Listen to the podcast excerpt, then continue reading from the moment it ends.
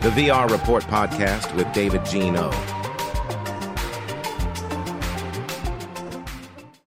What's up, Ben? How's it going, man? Hey, buddy. How you doing? Good, good, good. Hey, so um, you know, for those that don't know you, you want to give a little intro about who you are? Sure, sure. Um, so my name is Ben Hoyt. Um, I uh, I'm a video game and inter what I would call interactive content producer. Um, I started out in the video game industry in uh, really about 2003, uh, making games for PlayStation 2 and Xbox, and uh, uh, since then I've just kind of I like to describe it as sort of surfing along the wave of emerging technology, and uh, have sort of found myself. as things started to shift and transition in the industry, um, developing or managing the development of projects uh, for mobile and then um, location based and immersive experiences, um, AR and VR, and um, even most recently some stuff in the sort of Web3 and blockchain space. So, um, yeah, as a as a producer, I'm a project manager. Um, I'm responsible for uh, depending upon you know the role in the company, really sort of ultimately the execution and delivery of the project, and that usually involves a lot of things like um, scheduling and um, task management, and uh, you know really just sort of the process around um, building things and uh, managing teams, usually of artists, designers, programmers, testers, audio engineers, and so on and so forth. Yeah, and and for those that don't know, the role of a game producer is pretty much the the man behind the scenes or the woman behind the scenes in terms of understanding, you know, what resources are needed to finish a project, managing the budget, managing the timeline. There's a lot of stress involved for being a game producer.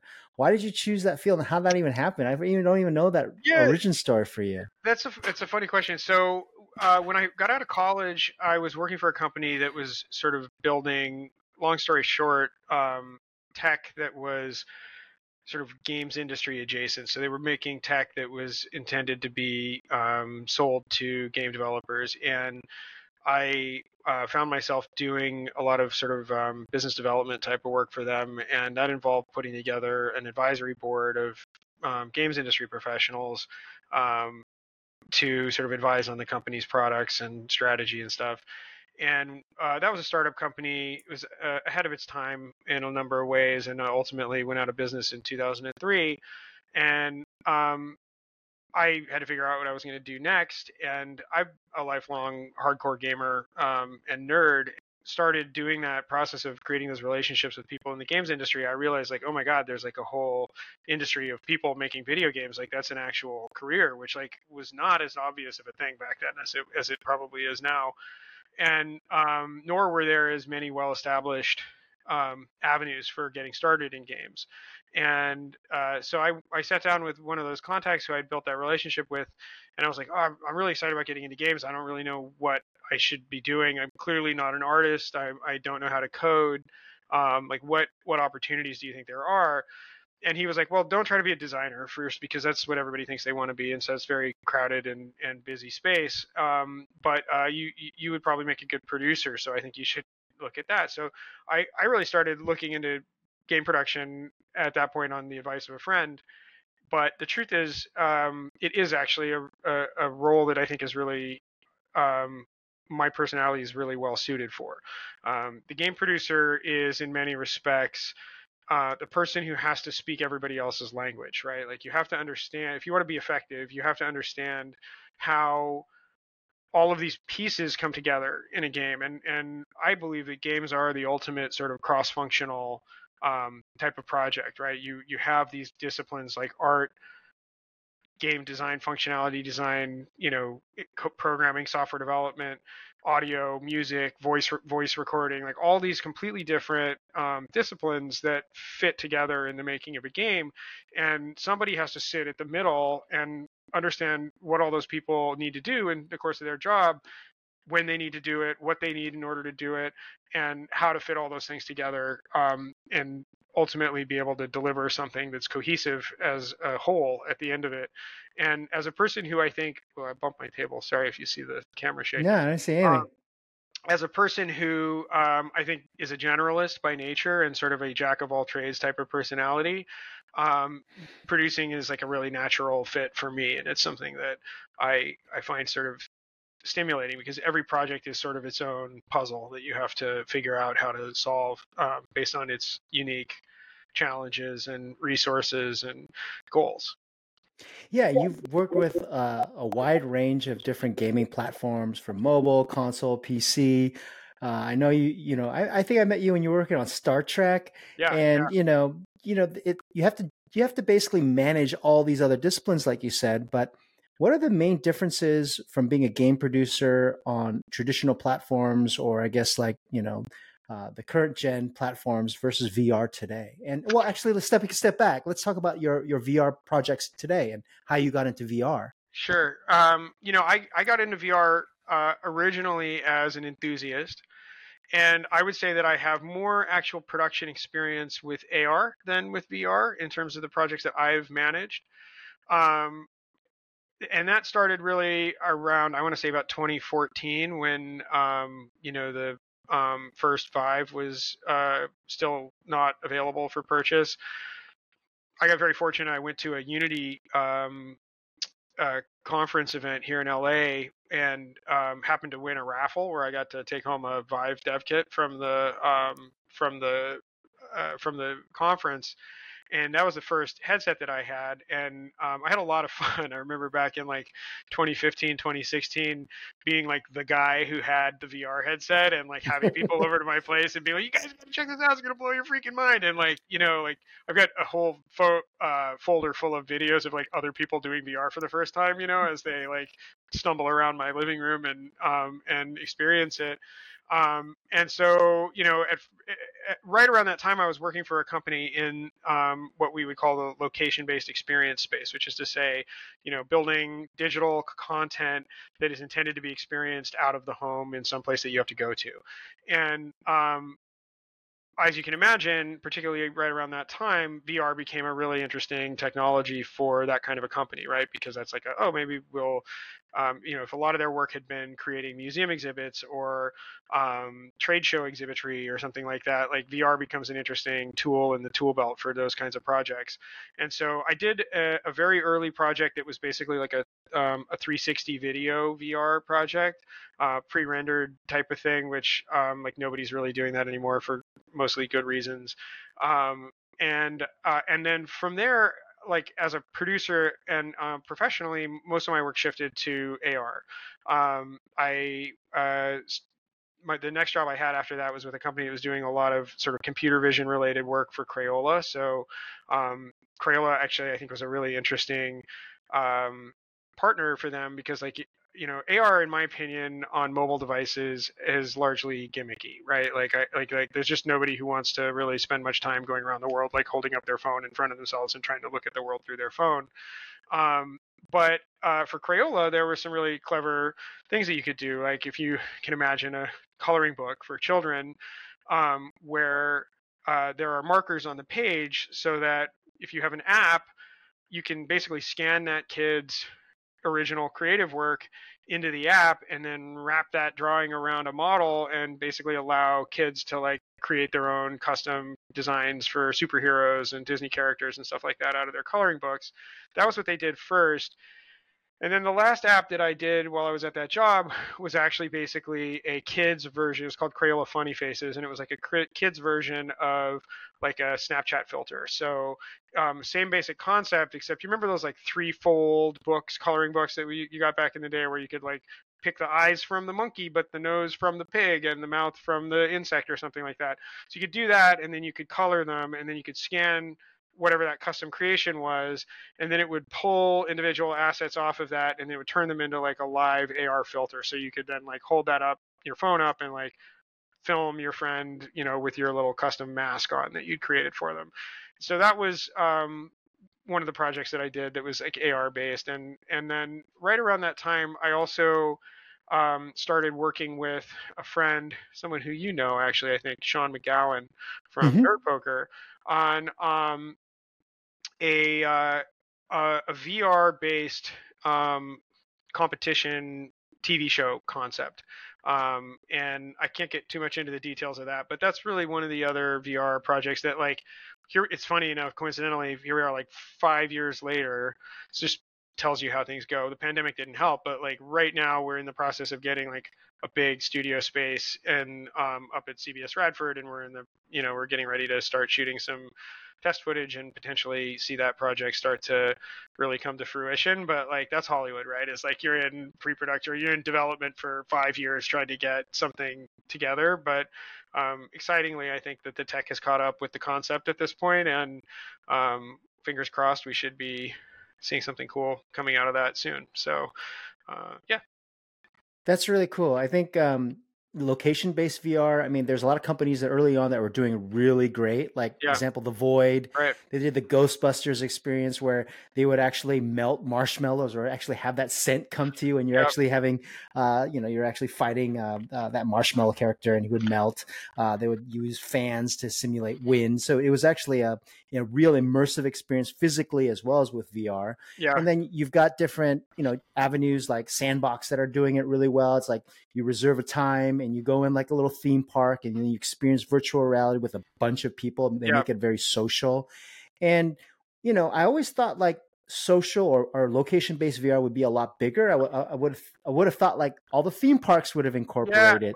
Yeah, yeah, yeah. I mean, you know, I think it's fair to say that, and like I'm I'm um, buddies with um, the guys at Two Bit Circus downtown. Who I love those um, guys. Yeah, yeah, talk about Two Bit Circus because they have a really yeah, unique, unique history. Yeah. I I had the I had the pleasure of working with them back before they became focused on the sort of um, what do they call the micro amusement parks that they're doing now, which I think are fantastic. Um, and I think a really great example of how to kind of like do this sort of next gen location based entertainment right.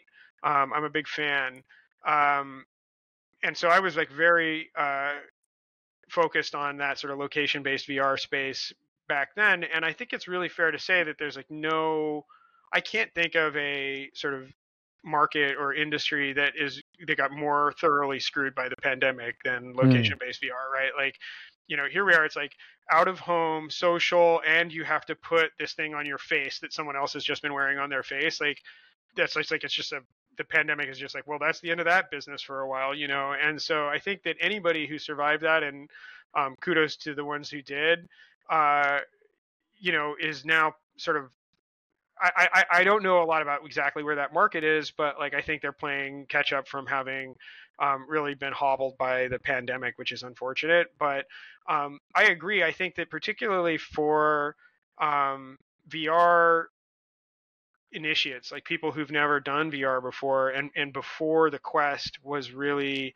available as like a compelling six degree of freedom um, VR untethered home consumer device like location based was like the most effective way to try and get the public introduced to VR for the first time.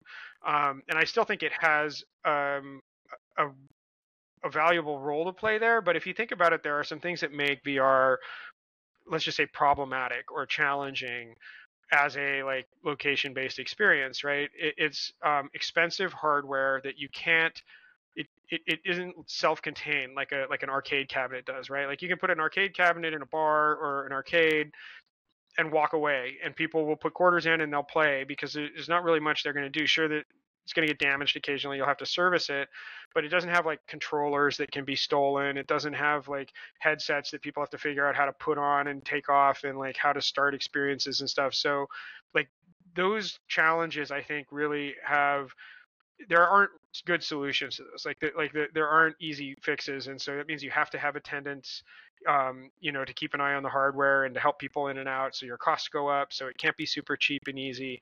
Um, and so, you know, I, I love location-based VR and the stuff that the, like the Void was able to do. I think that that's the right path, right? Is you, if you're gonna if it's going to continue to work, especially now that there are much more cost-effective um, home VR solutions available, what ha- what's going to be available out of the home has to continue to be something that you can't get at home, right? And so, like the stuff the Void was doing in terms of incorporating smell and locomotion and big spaces and warehouse scale and stuff like that are all important um, for the long term out of home market, I think.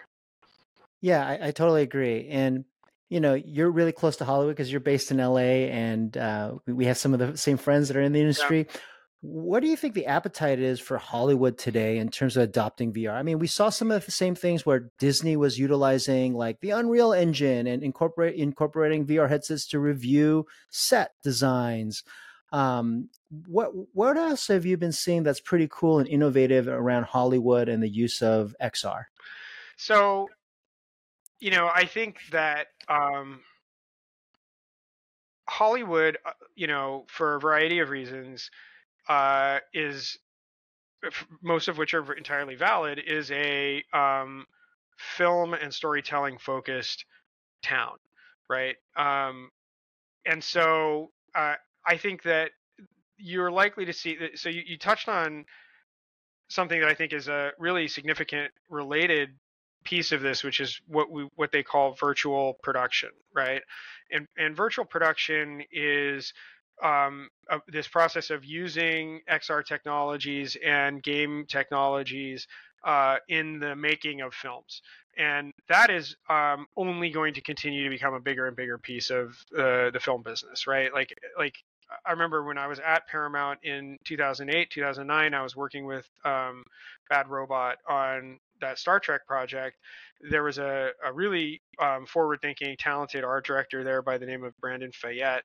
And Brandon was already in like 08 and 09 sort of banging the drum around like we should be using game engines to make digital films because the um, power and versatility of those engines was already really apparent i think. The, the, engines have only gotten more powerful and during that time hollywood has finally started to wake up to that and now here you are 10 to 15 years later and and Unreal and in particular is being used all over the place, and the and the Hollywood film producers are all scrambling to kind of educate themselves about these tools and um, and the pipelines that they involve. Um, and there's definitely some exciting stuff you can do with VR. In fact, that project that I mentioned that um, I'm working on in with the TV show is in many respects a proof of concept for a new, entirely new virtual production pipeline that this company that we're working with on on that project is um, uh, is developing, and that uses uh, VR in some pretty exciting ways. Um, but that's all on the sort of behind the camera filmmaking side of things, right? As for like consumer VR experiences, I think they remain sort of a a gimmick or an afterthought from a Hollywood person's perspective, um, and that's understandable both because they're filmmakers and they're interested in making films and linear narratives, but also because um, the market for VR is still really pretty small by comparison to you know film or certainly to the bigger games market. Um, and so I think that you'll see sort of promotional experiences, you know, like things that are like, oh, at the mall there's like a pop up and you can do like a cool 10 minute experience based off of this upcoming film or something like that is like largely where you're going to see that stuff um, for the foreseeable near future from a sort of consumer perspective. And then you know you'll probably also begin to see like there's a fair amount of like Star Wars VR games and content that are out there, um, and so you'll see other stuff that's based off of big franchises that have that sort of like evergreen year-round content uh, pipeline for them and stuff, but they'll still be smaller in in their significance if that makes sense. Yeah, totally does. In terms of going back to like production pipeline and, and trying to figure out new ways to just basically be more effective, right? You got to be, you know, uh, more cheaper, right? Yeah, yeah. And, and, and, and, and uh, probably a, you know, a, a, better tool that you can currently use today.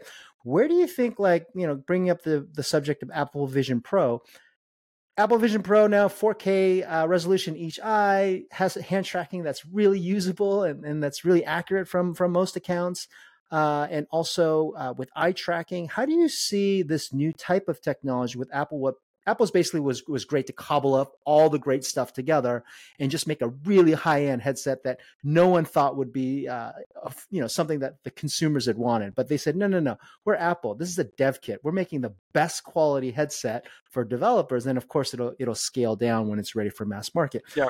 Where do you see some of those features really helping that production pipeline? Let's just take film, for example, because I, I can think of a lot of cool ideas. I'd love to hear some of yours. Um, you mean in terms of the the production of film or in the in the in the experience of film? Yeah, so so I'll give you an example. Like hand tracking I think is pretty cool because we're now at the state where everyone envisions hand tracking what they think of Minority Report. Something very accurate, just being able to like edit on the fly, be able to get to different scenes and be fully immersed in that scene, right? Uh, and I, I, think editing would be something that I think is going to be very unique in the headset because it's 4K resolution, like I said. Uh, I think that, and, and, also being able to be, you know, very tactile and, and almost uh, more interactive with with uh, even 2D film content. Uh, I think visualization, um, being able to then do uh, when you're reviewing like Unreal set designs, right? To be able to collaborate in that in, in that same headset and see each other and also see the outside world. I think that's also something that Apple is going to bring to the table with those features that they have with those cameras right. pointing outwards. And I think um, in just in terms of um, just general comfort from what I hear. I think, you know, people, especially in Hollywood, if you're talking about set designers or directors or producers, they're kind of like allergic to headsets you know, from what I've heard, because A, it seems very foreign, and now you got controllers in their hand, and they don't know if they can read the room. And that's really what, you know, the whole collaborative creative process about. What are some of your predictions in terms of the pipeline itself and using VR and, so, and specifically Apple headset? Yeah. Sure. Uh, so, I mean, I would say and I, I, say this sort of as a disclaimer. I would say, first of all, I haven't worn an Apple Vision Pro, and um, so I, I, haven't experienced it. So I'm kind of taking as a given a lot of the sort of generally understood things I've heard about it, um, which include that it's like very, very satisfyingly high resolution, and that the that the hand tracking and the sort of user experience related to the hand tracking is very comfortable and very intuitive. All of that seems to make sense to me, so it's it's easy for me to assume that that's true. Um, I don't know that I think, and and again, I could absolutely be wrong with this, but nothing. Uh, there's nothing that jumps out to me about the Apple Vision Pro specifically that says, "Oh, this is going to be game changing for the the craft of filmmaking."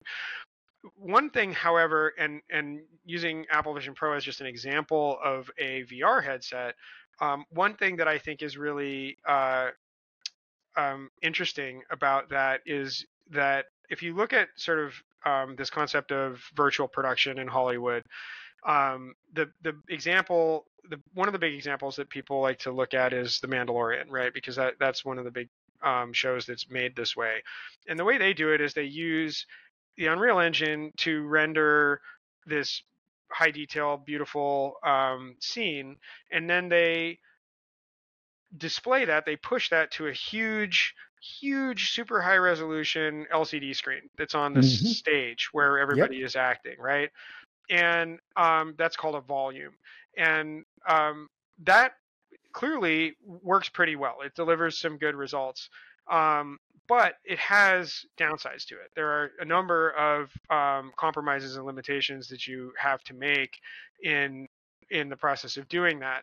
There's just like so many sort of solutions. There are pros and cons, right?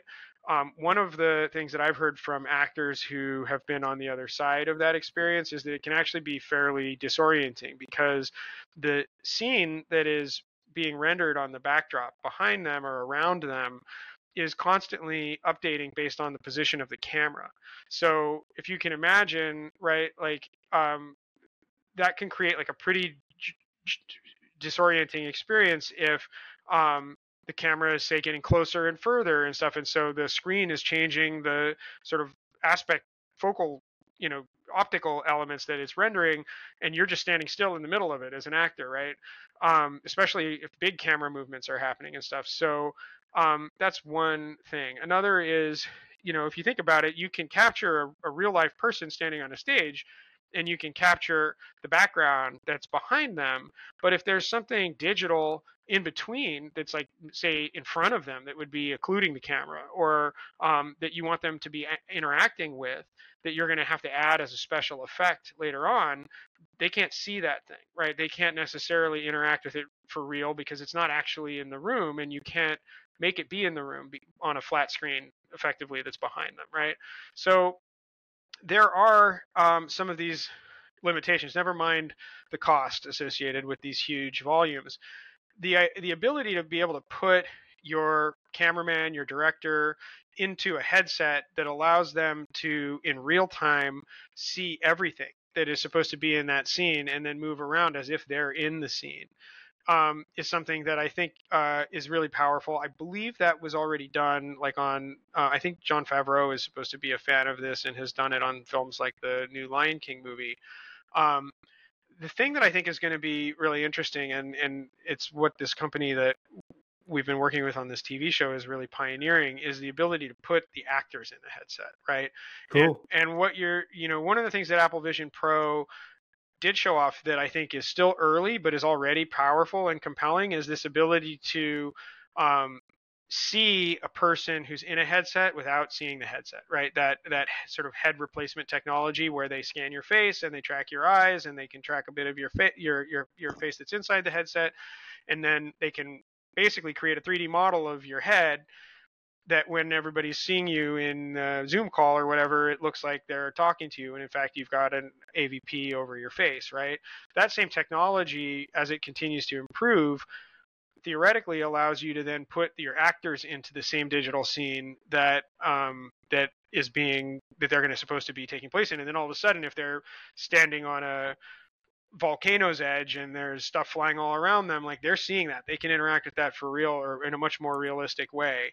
Um, i think that tech is coming and i think that will um, be exciting when when hollywood starts to use it because this this volume based approach that they're doing now feels to me like a stepping stone for, in in this sort of uh, virtual production path that that they're on right now, and it may always have a role. Like one of the things that somebody pointed out that was really cool is that like you look at the Mandalorian, one of the things that if you were to try and just film the Mandalorian and then just do all of the background in CG after the fact in post, um, you would have to spend a tremendous amount of time and energy trying to accurately recreate all of the reflections on that suit of you know polished chrome armor that he's wearing. But if you put that same actor in a volume where the whole scene is being rendered anyway you get all of that for free right? Because all those reflections are actually sort of much more realistic or, or, or close to it. So um, there are certainly long-term use cases for volumes but i think that there's going to be other tech that, that comes along from a virtual production perspective that can leverage some of the features that you see in Apple Vision Pro to really enable some really cool stuff that isn't really being done yet. Yeah, I, I, just thought of this now, but I think you're absolutely right. And this whole hubbub regarding, you know, the the writer strike right now, you know, Hollywood's all about it's a corporation. Like it's about cheaper, faster, better. Mm-hmm. And mm-hmm if you incorporate VR, it, it does all of those things because yeah. you know that's that's the whole concept of Apple's persona, where they're actually mapping your face and you're getting the eye track. It's still early days, right? Yeah. Yeah. But you know it's going to get better where it can, can actually replace actors if they wear the headset. You know the facial models. You know you, you have a, a, a you know 360 3D camera to understand where you are relative to to the position of the actor and, and the camera uh, it's it is going to be easy to replace that person's face, right, even right. if they're wearing a headset. Yeah. And then it can also interact, like you said, with those uh, non-physical objects all in headset. That's yeah. going to be crazy, man. Yeah, it's gonna, That's so cool. cool. It's going to be cool. I mean, obviously, the, you know, I think that the strike underscores the extent to which that is threatening to actors, right? Like if you say, "Oh, we don't need actors anymore," then actors are going to be understandably like, "Whoa, whoa, whoa, that doesn't sound right." Especially if you're still using an actor's likeness and voice and stuff to drive a digital actor. Um, I fully empathize with and support the actors in saying like, "Yo, you, you know, I mean, if you're to use my likeness, even if I'm not doing the work, I still need to be getting paid for that," you know. Um, so I think that these business issues need to get resolved, obviously, in order for all of this to to shake out and ai is only another piece of that puzzle that um, that is important to, to anticipate and and properly um, plan plan around. I think because it's you know like it or not, we are not far from a future where um, in reality the actors can be replaced technically, and so then how, what does that mean for for the entire industry and the craft? And even if even if you I don't mean to say that cavalierly, right? Like I do think that there's um, it, it, it's probably going to be very hard to get consistent performances out of AI-driven digital actors that are as good as what you can get from a truly talented actor today, but, yeah. right? Um, but you know, even if you assume that that means, oh, well, they can just replace background actors or they can just replace the actor, uh, you know, when they're at a distance and not for close-up shots and stuff like that, there still are important questions that need to be answered around like what that means um, for you know for the industry as a whole. You know. What are you excited about regarding Apple's announcement in their headset? What what is Ben Hoyt looking forward to? Well, I am. What I'm excited. I mean, first of all, I'm excited to get my hands on it because it um it just looks like it's a, a really you know one of the things that um I ha- I think has been an ongoing challenge for me at the end of the day when it comes to VR as an enthusiast and as a person who owns a headset is that there is still what I would describe as a high degree of friction around um, getting in and out of the headset. And um, that's a combination of uh, software user experience design that it, you know is at times not where it ought to be, as well as limitations of the hardware in terms of um, how difficult they are to get into and then set up your trackable space and like be off to the races in and like even myself as an enthusiast when I get it done with my work at the end of the week and it's Friday night and I'm going to do something recreationally, like I don't tend to put on my VR headset. I tend to play PC video games and stuff like that. And and a lot of that comes down to like me just being like, "Oh, I don't know, it just seems like it's going to be a hassle to get in and get it all booted up and be really off to the races." Um, and it's also a hassle like if like i got two kids and like i gotta hop up and go you know take care of something in the other room getting in and out of it is just like it's like now nah, i'll just play something on my computer to their credit, I think that's exactly what Apple focused on more than anything else, right? Like Apple, so many of the cool improvements and features that they um, showed off uh, when they announced the AVP um, were these sort of uh, quality of life um, and ease of use types of issues. I I am not sold. The one thing where I have the most reservation about their headset is on the comfort side because it looks like um, there's I don't know, it just doesn't look like it. I think for a for a VR headset to be compelling, either for the two use cases where it really has the most long term value, and that's either gaming or productivity. It needs to be practical and comfortable to wear it for hours and hours, right? Four to eight hours a day, um, it, you know, several hours in a sitting. So that brings to question battery life, weight, comfort. And so I think they've probably made a lot of progress on that. I would be surprised if they've entirely solved those issues. Um, but but once those, let's just assume for a minute that there's this fantasy headset that is so light and comfortable and free of battery issues that it doesn't need to be tethered and you can wear it for the better part of your workday. Um, then all of a sudden, long gaming sessions or being able to use it in lieu of a traditional workstation start to become really interesting. And one of the things that I think they did, or that it sounds like they've done, that is a key piece of that, is the screen resolution issue. Because um, I'm not interested. Like, if I'm going to sit down and watch a blockbuster movie, and I have the, op- option of watching it on my big 60-inch 4K TV at home or in a headset, it doesn't matter that I can blow it up to the size of a movie screen on my headset if that's just going to cause it to pixelate and I'm going to see the effective resolution of watching it on my parents' TV from the 1980s, right? Like, mm-hmm. I, it needs to have those screens need to have enough resolution to really still make that a satisfying experience. And then on the productivity side, something that I never have yet experienced with a, a a commercial grade headset is a resolution that's good enough that like it's not going to cause me eye strain to spend my entire day reading and writing emails and reading articles and stuff because text is super crisp and clear. Solve those problems, which it sounds like they may have done. Um, and now we're one big step closer to being able to say like, okay, great, I don't need these two monitors on my desk anymore because I can just sit down and put on a headset and uh, work inside of the headset. Um, still there's some comfort and battery life issues, but if the resolution's been solved, that's a big step in the right direction.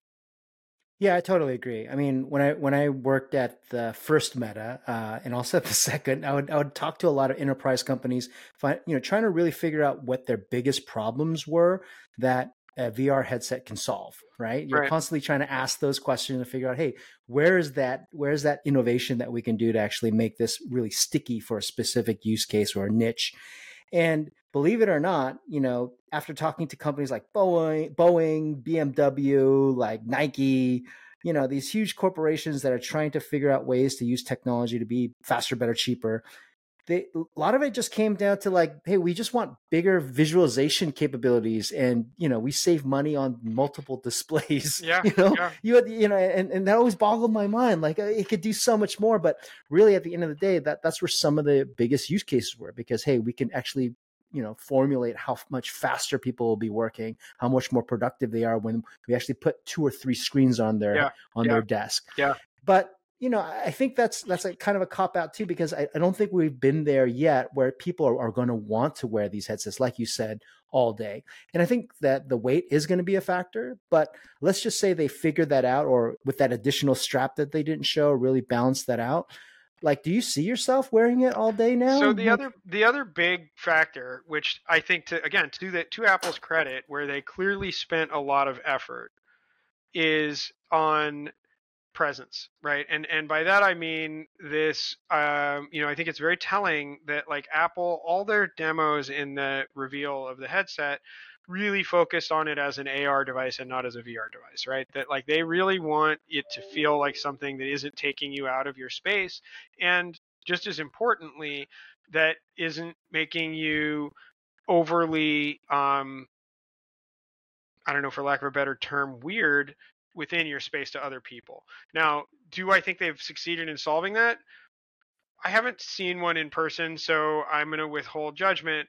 But like from what I can tell, like you don't want to be the one guy in the room wearing an Apple Vision Pro headset, right? Like, like I would not wear that to a party. Like you're not going to be the you don't want to be the like you know guy in the room who's wearing that while everybody else isn't wearing one.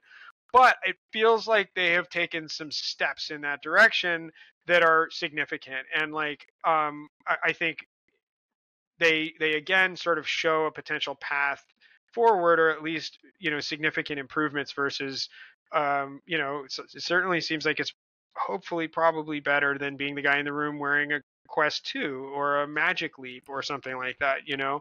So um, like i think that that was really smart and understandable for a company like apple that ultimately you know selling a few million apple vision pros is not going to constitute success for apple with this product now would that be successful for V1? Probably that would be successful, but like th- they need to be building a product that down the line has got billion unit potential, right? And and that means that it needs to be you know, the cost is going to have to come down. Apple products are always expensive, so it's not going to have to come down to Quest levels, but I think if they can get it down to, you know, a $1000, then you're like where Apple's VR headset ought to be. But um it still it, it still needs to appeal to a huge market of users um, who right now I think would not be very interested by certainly a traditional VR headset or probably by the Apple Vision Pro price notwithstanding. So I'm really fascinated to see what it looks like when someone's wearing it. But like this sort of um, I don't know what to call it, sort of like snorkel face version that you have of it. Um, like maybe I want to see what it looks like, but I, I don't think it's quite there yet. But um, you know, th- there's probably a, a, a hardware roadmap where things keep getting better and better. You know. Yeah, that's right.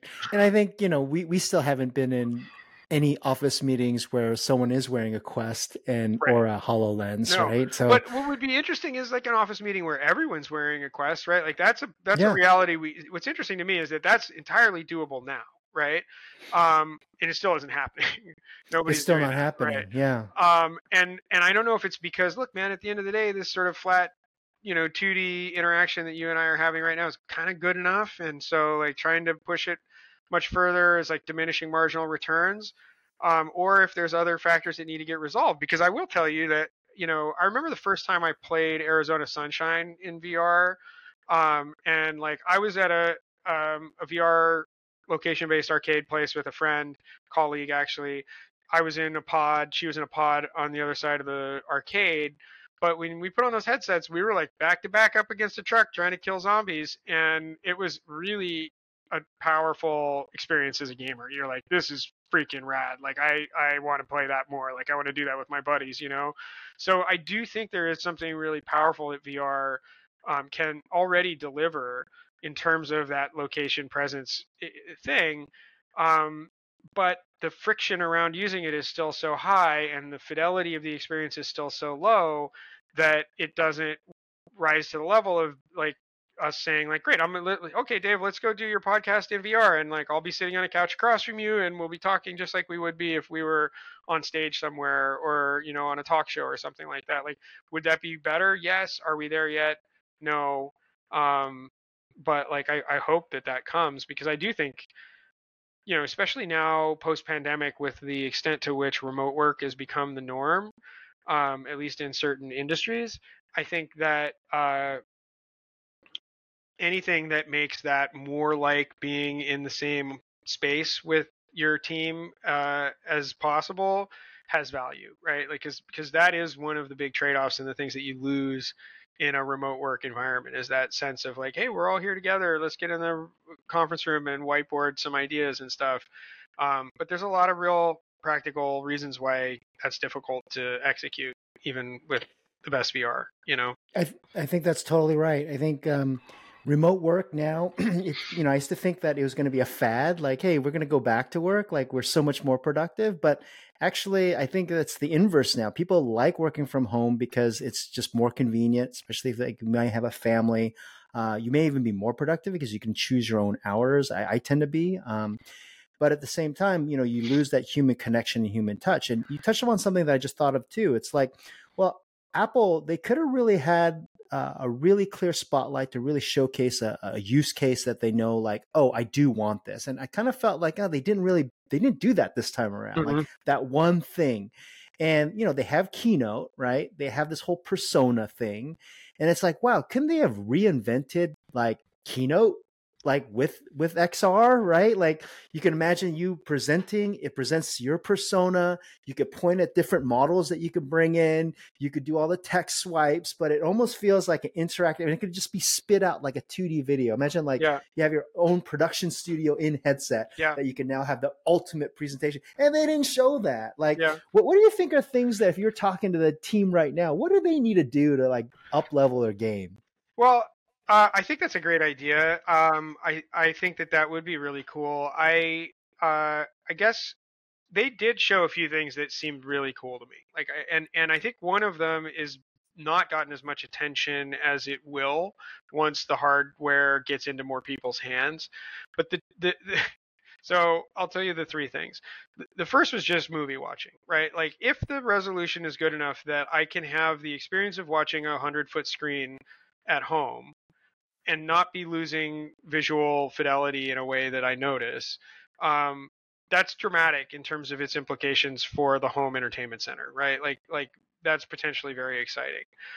Secondly, especially if I can do that by twisting a dial and all of a sudden I'm doing it out in the woods or I'm doing it at a, you know in a in, in, in a movie theater, like whatever kind of cool spaces that they create.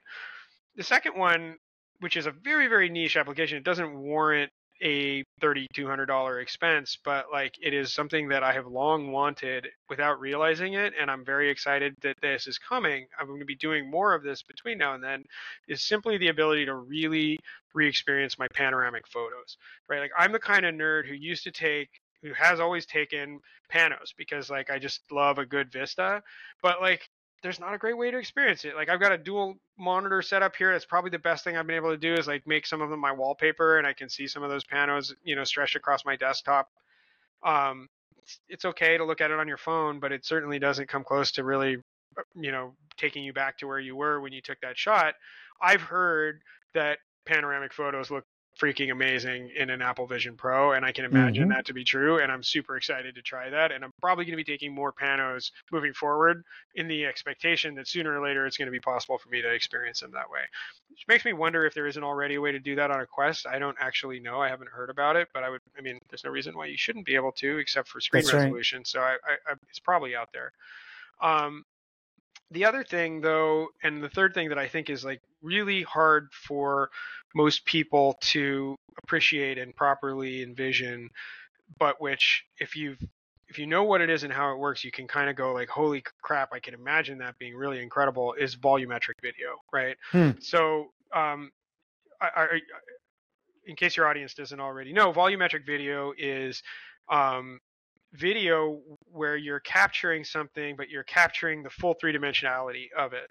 And that means that it when you play it back, instead of looking on it on it on a flat surface, you can at least to some extent move around it and um and like see it in 3D in the space that you're in. I've heard again from people who saw the demo, or from articles that I read from people who saw the demo um, when AVP was revealed, that like this is actually one of the things that's really incredible about what this headset can do. Um, that obviously there's no way for you to get a sense of that until you're in the headset with it. Um, but like I have done volumetric video using other solutions previously, and um, it's always there, there are some major technical challenges associated with it that I'm curious to hear how they've resolved. Like one of them is that the way that it's captured is usually using what's called a point cloud, which is basically like if you can imagine a set of three-dimensional pixels that are then captured in 3D space. And the resolution on most of those things that I've seen has been, mm, you know, noticeably not real. You know, um, I've heard that the AVP capture is shockingly high resolution and really good, which is exciting. The other thing that um, volumetric video capture struggles with, though, is what's called occlusion. So um, that's when something blocks the camera's view, right? So obviously, there's only a handful of cameras in a relatively one place on an AVP headset. So it's hard for me to imagine that they can really completely solve this occlusion problem, which means that, you know, say I'm looking at this this soda right here with my AVP headset, like I'm going to get a really beautiful perspective of what I'm looking at, but if I then take walk around behind that, it's just going to be empty because the yeah. camera had no way of capturing that um, I can't imagine how they would possibly solve that. So I think that that means that the level of movement that you'll have in what they're capturing is still going to be fairly constrained. But that doesn't mean it won't still be really exciting to see compared to traditional 2D camera captures that we're all familiar with. Um, I do think that's why, obviously, in sort of the space of people who've been trying to make really like um, volumetric content, like movies that are caught volumetrically. That's why you have to have these spaces where there's just a hundred cameras like all around the, the actor, which allows you to capture them in their complete, you know, 360 degree perspective, but then is really problematic for if you're trying to like capture them against a backdrop or acting or you know doing other things because you they're basically in like a pod that's got cameras all around them. So some of these problems are I think difficult if not impossible to solve, but that is a feature that I think is going to be um, more exciting when people more people get AVP in their hands. Yeah, I, I think you're right. I think um, you know they, they showed off some some demos with uh, like I think it was Alicia Keys and some of the people that I've interviewed talked about how realistic it looked, and of course Apple had made the acquisition with. Um, forgot the name of the company, but they did, you know, stereoscopic 3D video capture. They're, they're the company that Apple actually one of the first XR companies that they acquired first. Um, so they are using some tricks that, from what I hear, because of the array of cameras, are uh, capturing at different angles, and they're able to combine it to kind of make it look quasi 3ds. But yeah. to your point, if you're not capturing by looking all the way, you know, basically how you you know capture uh, you know, a lot of volumetric video on your phone today where you're actually going around the object with right. physically with your phone. You're, you're probably not going to want to do that with your AVP and without looking creepy. Well, and even then, but, there's a time there's a timing issue, right? Like if I if all I want is like a 3D model of something, like I can go all the way around it and scan it all in. But if I want to capture a scene that's like in motion, my camera can only be in one place at a time. So like for each sort of frame of that video, I'm still going to have that issue unless I'm doing what you do in a volumetric capture studio where I've got cameras from every angle capturing at the same time and that's obviously not ever going to be possible with an avp so like I, I, think that there's always going to be some limitation to the amount of mobility that if you what you're trying to do is capture that capture a moment the demo they showed in the avp reveal was like a birthday party right where there was mm-hmm. like kids blowing out a birthday cake and like i'm sure that looked amazing my question is how much freedom do you have to try and experience the three dimensionality of that before you start to it starts to break down. That's right. Yeah. That's right. Yeah. I think um, those are things that are going to start being use cases that we'll start seeing pop up on Reddit, like of, of people, developers getting the AVP and showcasing some of that stuff. What, what are you, what are your predictions, Ben, in terms of uh, the next several years, now that Apple's into the fray, uh, they're probably going to be tying in a lot of their ecosystem between like the heart rate monitor on your iWatch, panoramic photos from your iPhone. What are other predictions that you think are going to be pretty interesting that you see in the foresee future with with XR and now that Apple's into the fold? Well, um, I guess I think that the the thing that I've heard a lot of people one of the chief complaints I've heard about the AVP reveal was that there was really no, there was very minimal talk about VR in general, but certainly um, with regards to games and gaming. And um, I, I think that there's a, probably a few reasons for that. One of them is that you know VR gaming is a relatively well-established space at this point, so there's not as much for Apple to try and explain or show off in in that area at least not at the moment. Um, and also, it, you know, games have always been something of a um, afterthought for uh, Apple. You know, they've never really led with gaming on any of their platforms. Um, and that's probably partly because that they know that the gaming market will show up and sort itself out after the fact anyway.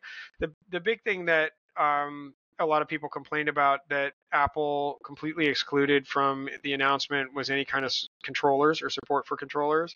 I think that was a very deliberate decision on their part to not scare people off and make them think that they're going to have to learn some complicated new user interface and that they'll be able to do everything really naturally and happily with their hands.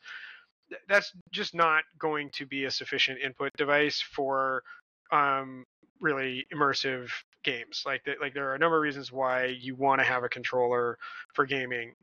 And so that being said, you know, they have said that they don't have any plans to announce any controllers or support for any controllers.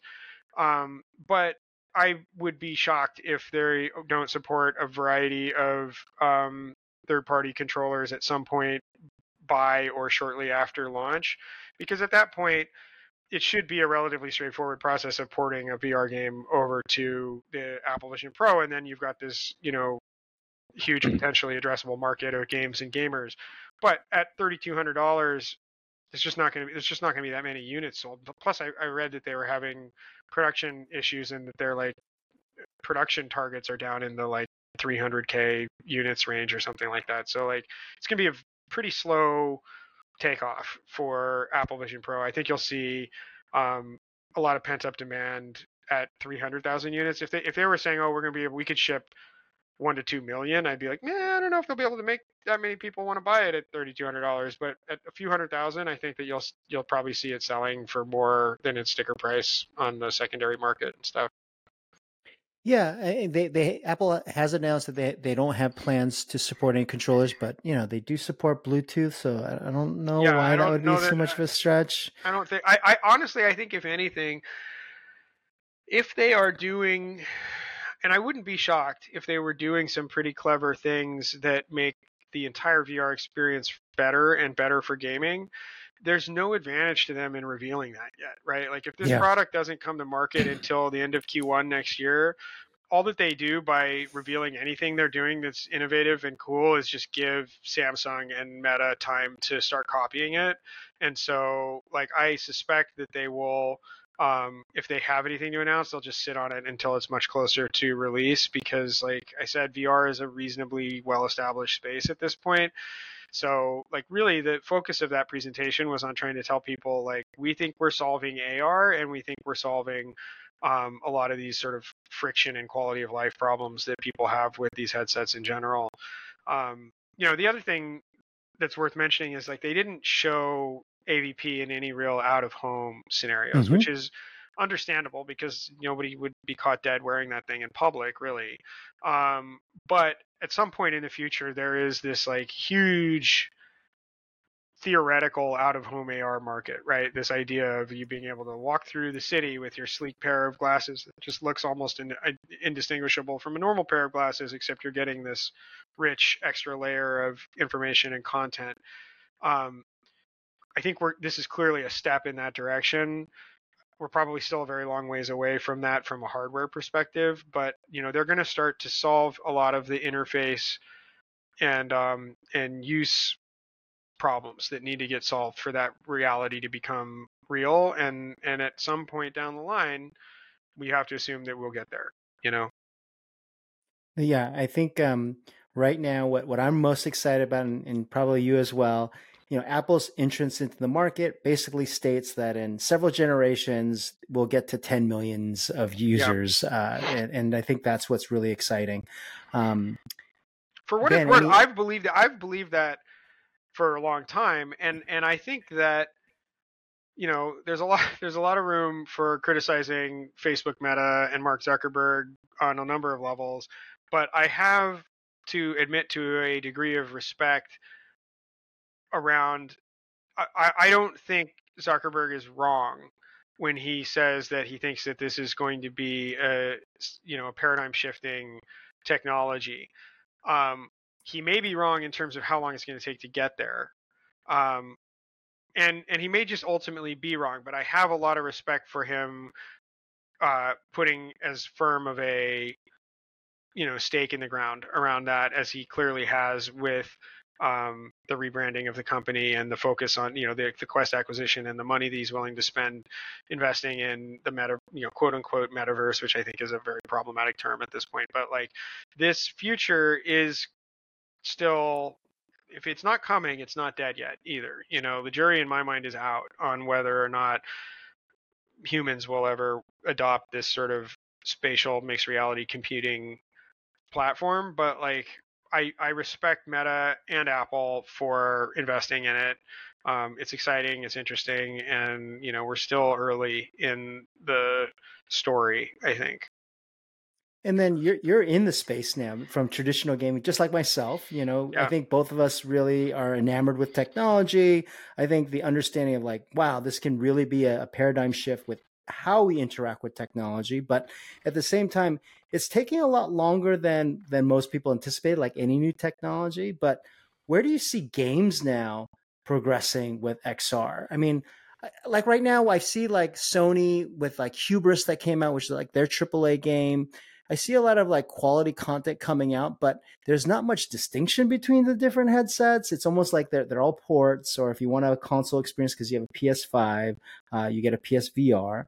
Um, I, I, really hope that Apple can really change that trajectory and really introduce like MR or AR the way they've been positioning it. You know, where people are actually interacting with the real life, your real life environment, but actually having digital content overlaid and interacting with.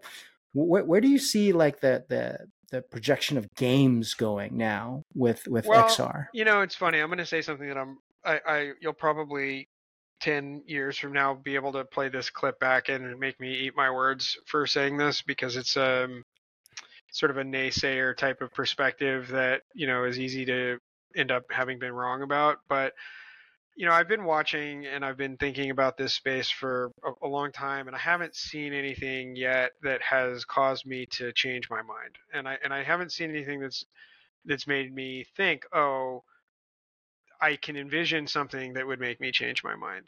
And and that statement really comes down to the fact that I just don't think AR slash MR is exciting from a gaming perspective. And I'm saying this obviously from the perspective of a lifelong hardcore gamer, but um, you know, mo- every game I've ever played and enjoyed has benefited from having been created by game designers that were um, building a very specific experience that was meant to be experienced in a specific way. Um, and AR is on some level fundamentally incompatible with that, right? Like it it it is saying this is a a way to experience content in an arbitrary sp- space or environment, right? Your home, your bedroom, your workstation, outdoors, like you can't control as a developer where an AR experience eh, and what that environment is going to be, where where it can happen and what that environment is going to be. And so I just don't see how the ability to sort of play a game in my home office or my bedroom and have that be the backdrop or the environment of the game is likely to improve any kind of game experience I've ever had, right? And so um, I think VR is really powerful for games, um, but I think AR is not. And I think AR is really powerful for a whole bunch of non-gaming applications, and um, VR is much less interesting for those things. And I think in the long term, the potential sort of market size and value of AR is likely to eclipse VR if the hardware can get there. But I doubt I like if you want me to be like making easily disproven bold declarative statements, like my mine would be that like AR gaming is never going to be um, a big market, and um, and that's just because I just can't imagine how it improves the experience. Um, and I and that's that, and that's a limitation of my imagination. There could be some genius kid out there who comes up with some type of game that you can play in anybody's bedroom that is just incredible and that you all want to have. But even then, is that going to be more than a niche genre of game or something like that? Like it's not going to replace first person shooters and historical turn based strategy games and like all these other things that want to happen in an environment that is designed and created and controlled by the game developer. So um, that's my that's my like answer really when it comes to AR as a game games medium. I just don't buy it yet, but I'd love to be proven wrong. Well, we'll we'll check back in ten years. I mean, okay. I, have heard that I heard that before yeah. from other people because, um, you know, people don't see like, hey, this is already a medium, just like we consider film. Uh, we, we we don't make films for for the real world, and it's it's a total disconnect because it's about immersion. But then at the same time, like I'll I'll mention outliers like you know pokemon right you got you know you got hundreds of you know tens of millions of people playing it and yeah, but the, at the same the time it's its nobody, own thing the thing that nobody talks about that is that nobody's playing pokemon go in ar anymore like everybody's still using the location based features on it but nobody's like at a park running turning around it on phone yeah. in front of themselves you know like right. like it's not that's not what the like it just hasn't um there's just it, it, it, why would you right like who how does that make anything better i mm. i think is my my core question like even even if you imagine that the like the final holy grail that anyone's ever been able to envision of any of these medium is the holodeck from mm-hmm. Star Trek, right? Like that's that's where we all hope that all of these games technologies on some level are going is something that's completely immersive and convincing and it's just like being there. Like they don't do the holodeck in picard's quarters. They do it in some other place that is exciting to be in. It's like not about you know trying to have a holodeck. I mean like that just would be sort of lame you know? So mm. um to me it's still you you know the, the, ar and vr are two sides of the same coin right VR is about taking real world people and moving them into virtual spaces. AR is about taking digital content and bringing it into the real world, right?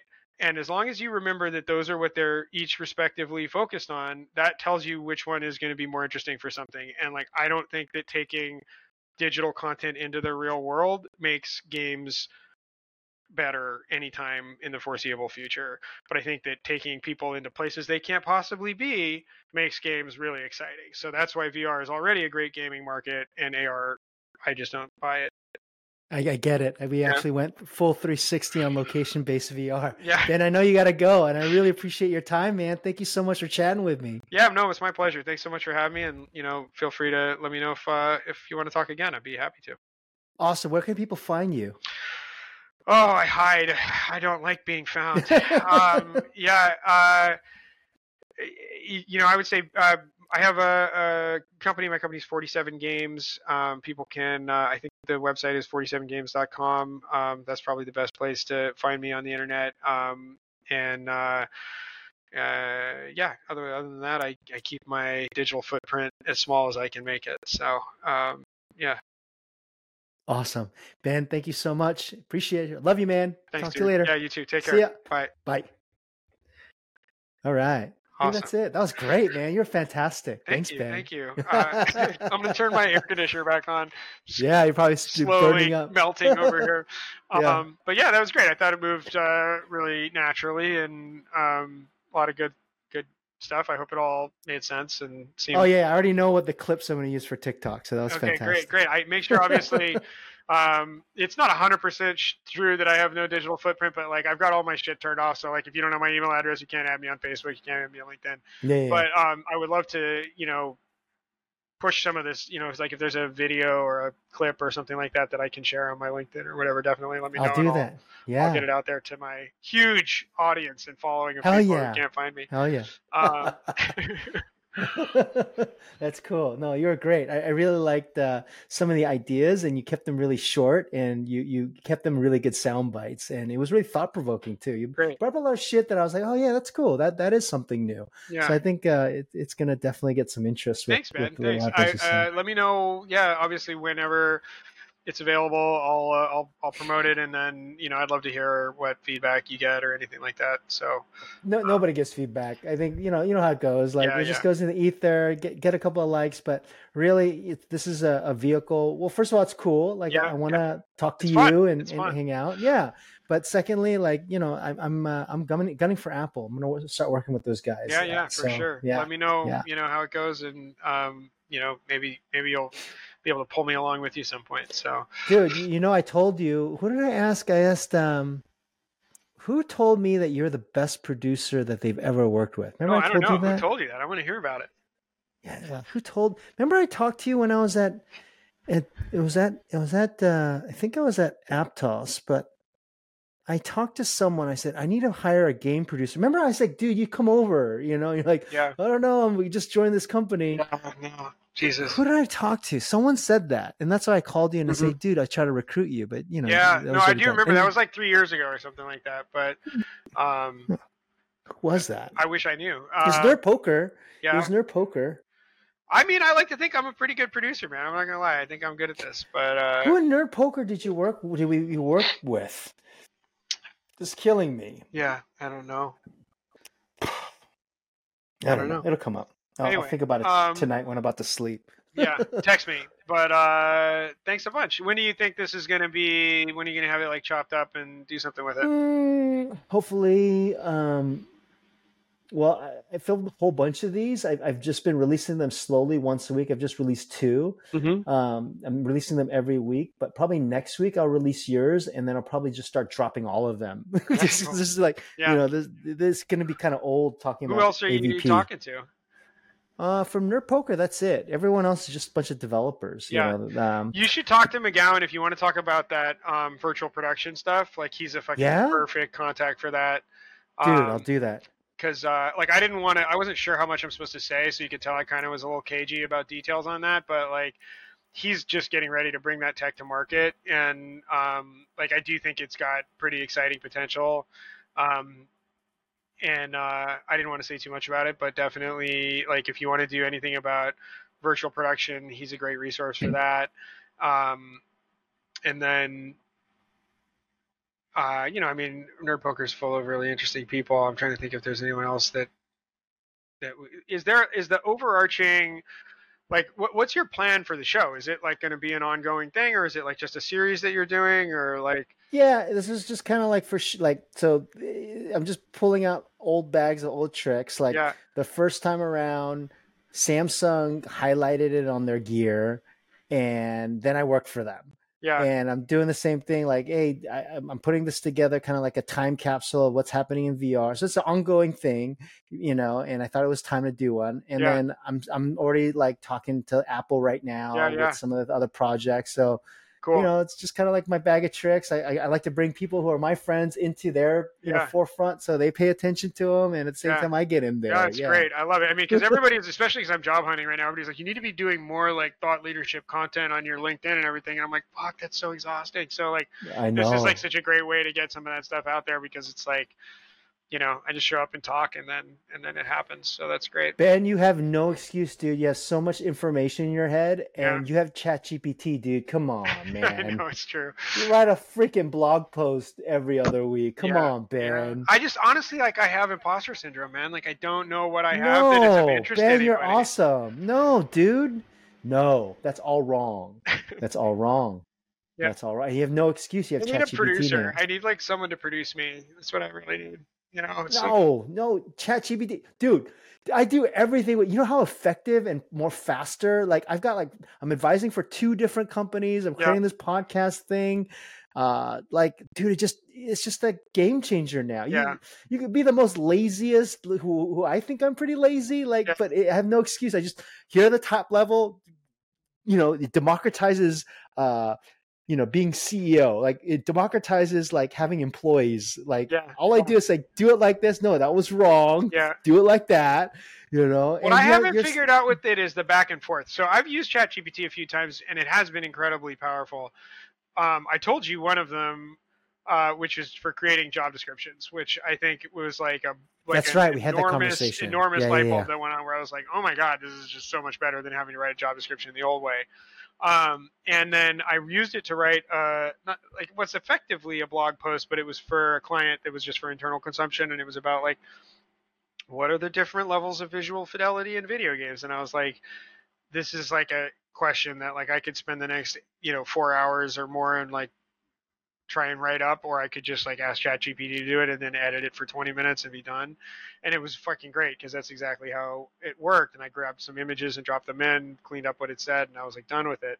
Um, but uh, i what i haven't figured out is like how to like go back and forth with it to like really effectively massage something to get it where I want it in terms of editing it. Like that's the thing to me that I think is the big opportunity in AI